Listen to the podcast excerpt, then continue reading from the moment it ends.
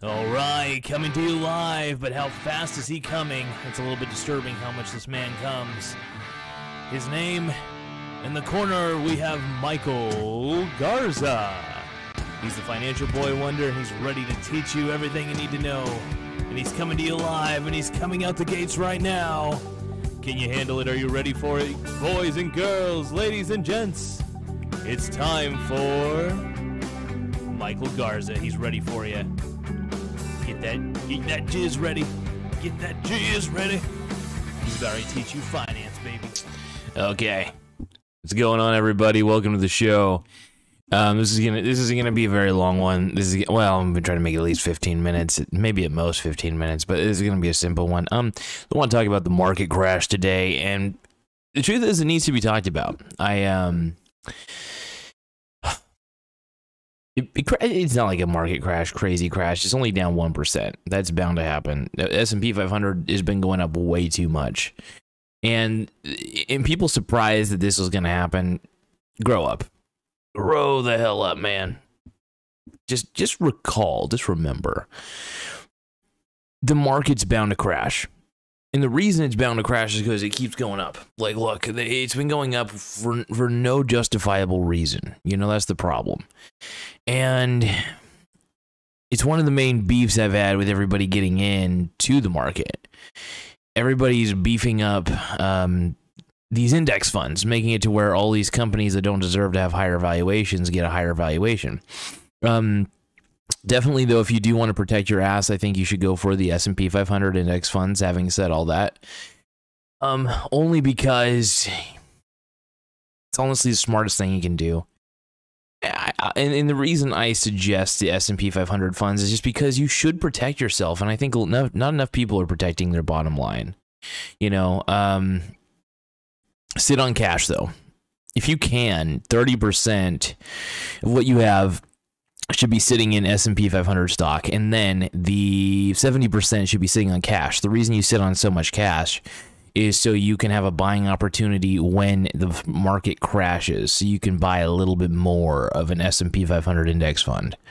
Uh, this will allow you to keep stay in the game and will basically just allow you to keep on growing your portfolio because being exposed to 500 different companies is an incredible thing and um, why not that's the that's the thing, man. Why not? You got to be exposed to as many different companies as you can, and it would be foolish of you not to be. So,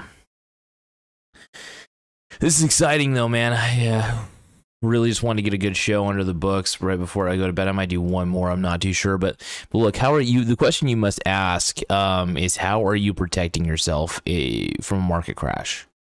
Are you really protecting yourself? Like this is an honest question to a lot of people, and I've got to say the answer probably is not at all. You know?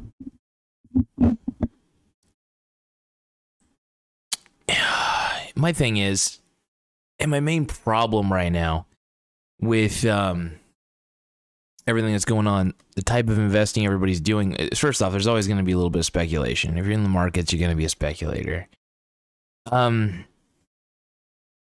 I will say during an S&P 500 crash though, if it crashes pretty hard, just get in. You know, even if you're in already, you don't don't sell your position when things get rough. Um, just make sure that you're buying more and buying more and just buying more, and that's the thing. Um, first off, the reason I stay in the market so long, and the reason I have so much cash on reserve is because I'm more obsessed than most people. The, the honest truth and the pompous truth, but it is honest, is I am more obsessed than a lot of you guys. I'm more dedicated. Your level of dedication does matter, by the way. The reason a lot of people lose is because they're not patient enough. Buy and hold great companies, yeah, you might see some losses for a while, but you don't lose out forever, you know? It would be your best bet. Sirens out there, Jesus. But but the point I'm trying to make is just just make yourself just help yourself. You know, there's plenty of ways to win. And that's why I recommend look, I was talking to my girlfriend about this and, and she she wanted to try my strategy and I just felt like not a lot of people can handle the level of volatility I can handle. And if she wants to try it, she can go for it. but we'll let her know. Is she might, you know, if implemented improperly for any reason, um, it, it, it's it's a mixture of strategy and instinct, to be honest. Um, and I, I tell my girlfriend at least get the fundamentals down. In fact, I even told her there's a way to play the way I play, you know, without having to play exactly the way I play. It's an alternative, you know, just keep cash on reserve, a decent amount of cash, and, and don't do bonds. I still don't believe bonds are even a good idea. Some people would say put 60% into bonds or 70% into bonds, 30% stocks or whatever, but I I say put 30% into stocks and then keep 70% in cash in your brokerage account so that way you don't spend it on frivolous shit. Think about it. If you have 70% cash and 30% stocks, there's kind of an advantage there because if you have an S&P 500 index, those companies aren't going to go away too easily, at least majority of them. Now, if it dips heavily, you have a buying opportunity that you won't get anywhere else. And the whole goal is to get a buying opportunity. That's always the goal. And I, I, don't know. I'm, I'm always looking for buying opportunities out there in the market. I tell everybody, you look for the buying opportunities and you'll be totally fine. You'll be good, you know. Uh, that's the problem, man. Not a lot of people are looking for those opportunities for buying. You know, uh, not a lot of people are looking for those discounts. And if you don't want to do an S and P 500 index, by all means, there's nothing wrong with picking individual stocks. Just make sure that they're really great companies, ones that'll pay a dividend and ones that are profitable. Don't go for these startups. I'm sorry, startups typically are bad news. They end up being penny stocks and then they end up going bankrupt and the shareholders lose out on their initial investment. So it's really just startups are bad news. Don't don't go for them. Seriously, don't go for a startup. Bad call. Uh, you could play now. If okay, so this one's kind of for my girlfriend. This episode. So sweetie, if you really do want to play like me, it's okay. You can, but I'm going to give you a quick rundown on how to play. It's a quick playbook. First off, this is not an instantaneous process playing on bo- playing both sides. There is initial luck that you need. No joke. You need an initial initial prediction, and that initial prediction needs to to be right. Okay. And the second is you got to play a volatility index, at least a volatility index that's traded on an act, you know, uh, exchange traded fund. You know what I mean? So you could play the UVXY the way I do, or you could play one of those bearish ones that are just bearish against the S&P 500 alone. But you want to play both sides, and the best way to play both sides, sweetie, um, this one's for you, uh, is to first you would buy put options because you chances are if it's a decaying product, which most of these are, if it's betting against the market nine times, and you want to play it long term, you want to get long term put options is your first goal. You want to bet against the UVXY long term is the goal. So get put options that don't expire until eight to nine months from now. Eight to nine months. Keep that in mind. Okay, establish enough of them at least.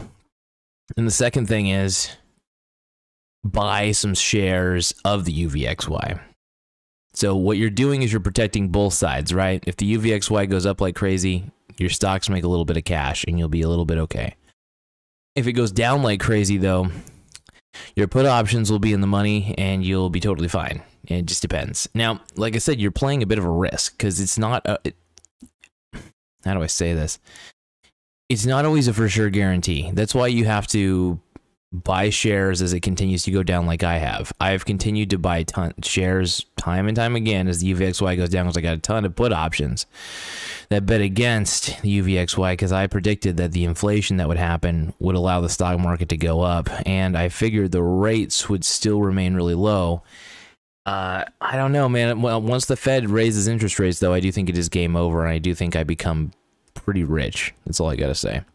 So it, it's it's one way or another, man um I'm a little bit I guess you could say I'm a little bit afraid. I just don't know what the future holds and I don't think anybody does and that's okay. You don't always have to know what's going to be dealt to you on the next hand.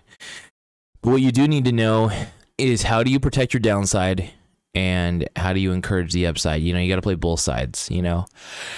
So you want to try to mitigate uh, minimize the risk you do have to pay a little bit of a price, by the way. It's it's like an insurance policy. You do have to pay a little bit of a price to um to do this. Seriously. Um and and that's the whole point, you know.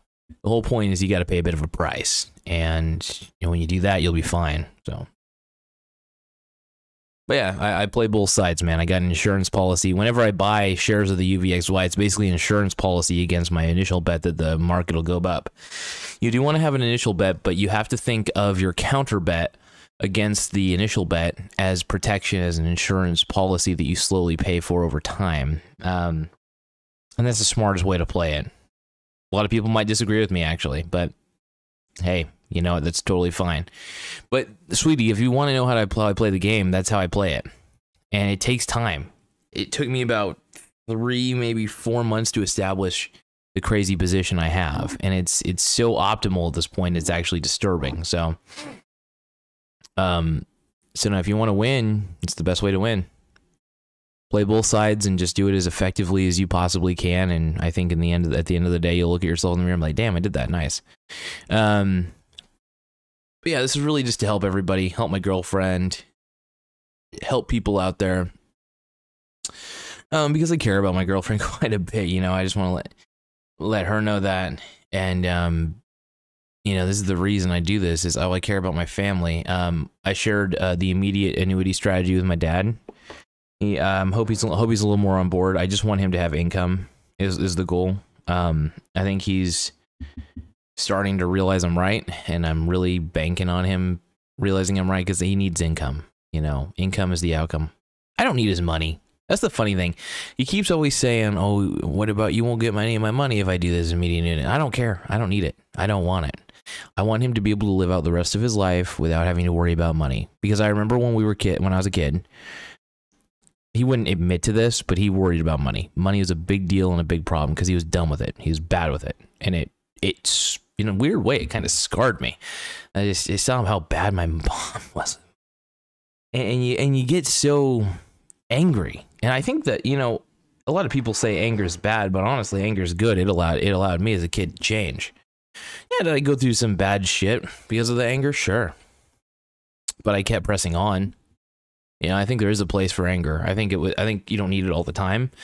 But when you need a kick in the rear end, you need to like grind your teeth a little bit, clench your fist, and just be like, I'm pounding through. I'm not gonna just bend over. You know, I'm gonna make my life better. That's what I did. Read books. I got involved in things. I got under. I understood things, and I wanted. First off, I was on. A, I'm on a mission to help people, not only my family, because I was really. I was angry at my dad for not trying to solve his problems. He he thought his problems were bigger than him, and he instead he didn't think he was bigger than his problems. I think I'm bigger than all my problems, just to let everybody know heads up. I'm bigger than all my problems. And that's the difference between me and a lot of people. And that's that could be the difference between you. It's just a belief system. So and I'm not saying it's simple, but sometimes if you start saying something enough, you start to believe it, right? So maybe you should start thinking I'm bigger than all my problems. And that's that's probably the most profound advice I could actually give anybody. Um you know, but yeah, I just want to help you guys out. So uh, I'm a passionate guy about this shit. Like when it comes to finance, I've seen so many people get burned by their own mistakes and just make so many miserable mistakes, and it just it's painful, man.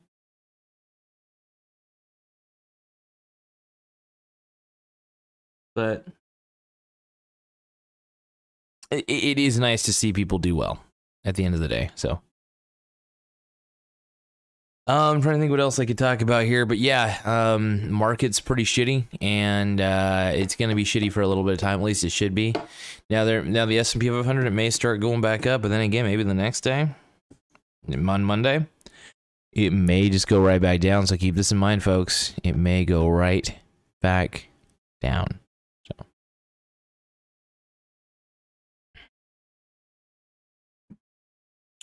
But I want to thank you guys so much for taking the time. Um, have sex with the like button. Have sex with the subscribe button. And um, I'll see you guys in the winner circle, man. I want to see you guys in the winner circle. That's always the goal. So look up winning strategies, but also sometimes create your own. You know, that's what I did. I, I looked up enough winning strategies and I was able to come with my own, oddly enough. And it works. But you gotta you gotta make sure you look up winning strategies first, so that way you have more confidence when you create your own unique strategy. Uh, my strategies are a mixture between Warren Buffett's buy and hold, um, Peter Thiel's not Peter Thiel. I think it's Peter Thiel. I can't remember which investor it was, but just you know, find something and no, no, it wasn't Peter Thiel. It was it's definitely a hedge fund manager. I'll have to look into it. I always forget some of the names for some of these people. I know Warren Buffett's buy and hold uh, methodology. Oddly enough, is kind of what I'm doing right now, um, for a, the long term. But um, yeah, investing simple. I think they just like to. Problem with CNBC and all these things, they make you think it's bigger than it really is. It's really not. It's just you got to have a set of principles, and you just got to be really intelligent about it if you're smart about it, you'll be fine at the end of the day. And, and that's kind of how I want you guys to roll is just to be intelligent and be happy and intelligent. You could do it. I think you guys could do it. So anyway, I'm to call it quits on this one tonight. I'll uh, most likely see you guys, I hope, at some point tomorrow. But just stay safe, stay healthy, stay sexy, and relax and have a good time. Later, guys.